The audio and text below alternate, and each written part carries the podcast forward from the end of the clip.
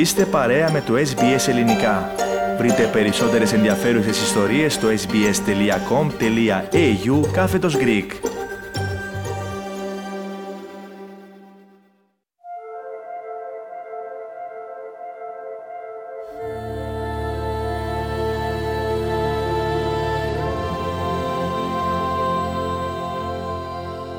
Η θυσία του Ναπολέοντα Λαπαθιώτη Πασχαλινή ιστορία Μια φορά και έναν καιρό, πάνε τώρα χρόνια, μια σκοτεινή και αλόκοτη βραδιά, ο Χριστός κατέβηκε στον κόσμο. Πρώτη φορά κατέβαινε στη γη και μοναχός του βάδιζε στην τύχη. Ήταν ένα βράδυ ζεστό και τρυφερό, ένα δρομάκι ήσυχο φαινόταν μπροστά του και ο ήλιος μόλις είχε βασιλέψει και καθώς πήρε το δρομάκι εκείνο, βγήκε προς τη μεριά της Ιουδαίας. Φορούσε ρούχα ταπεινά και απλά και ακουμπούσε μαλακά σε ένα κλαρί που μόλις το είχε κόψει μες στο δάσος. Δεν μπορούσε κανείς να τον γνωρίσει. Κανείς να τον γνωρίσει και από τίποτα εξών από τα μεγάλα του τα μάτια που φέγγανε γλυκά μέσω σκοτάδι σαν δυο μεγάλα σιωπηλά φεγγάρια.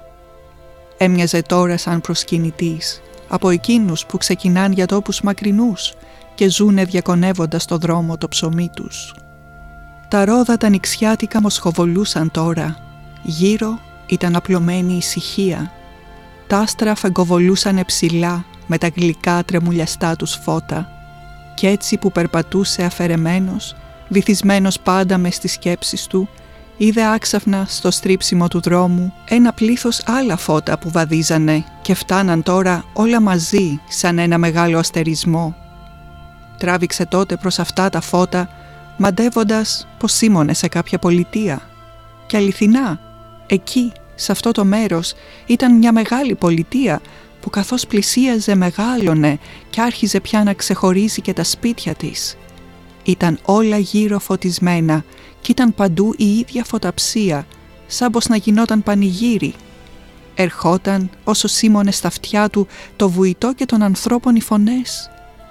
Και όταν έφτασε ακόμα πιο σημά, είδα να προβάλλουν από πέρα ένα πλήθος άνθρωποι που φώναζαν και βαστούσαν πέτρες και κοντάρια και αναμένους κόκκινους δαυλούς. Ήταν άντρες, γυναίκες και παιδιά και φώναζαν μαζί και βλαστημούσαν και χτυπούσαν τον αέρα με τις βέργες σκούζοντας ώρες-ώρες σαν τρελοί.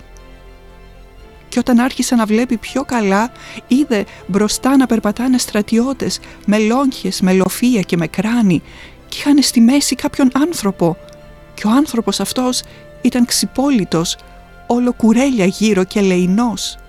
Στα μαλλιά του είχαν βάλει ένα στεφάνι αγκάθια και τσουκνίδες και κουβαλούσε μαγωνία κάποιο ξύλο.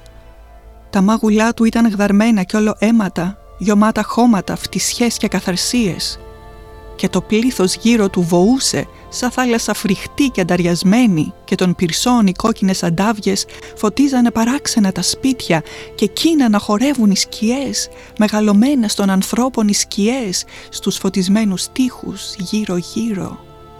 Τότε ο Χριστός σπρωγμένος από το πλήθος πήγε σε έναν άνθρωπο σημά που πήγαινε κι αυτός μαζί τραβώντας τα μαλλιά του και γύρεψε να μάθει τι συμβαίνει και αυτός του είπε σκύβοντας τα αυτή του «Είναι ένας προφήτης, δεν τον ξέρεις.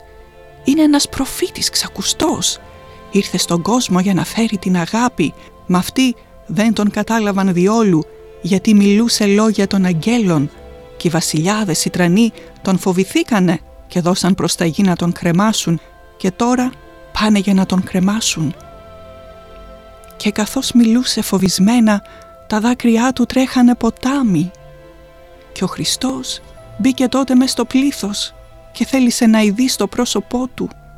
Και καθώς πήγαινε να στρίψει στη γωνία μπόρεσε μια στιγμή και τον αντίκρισε.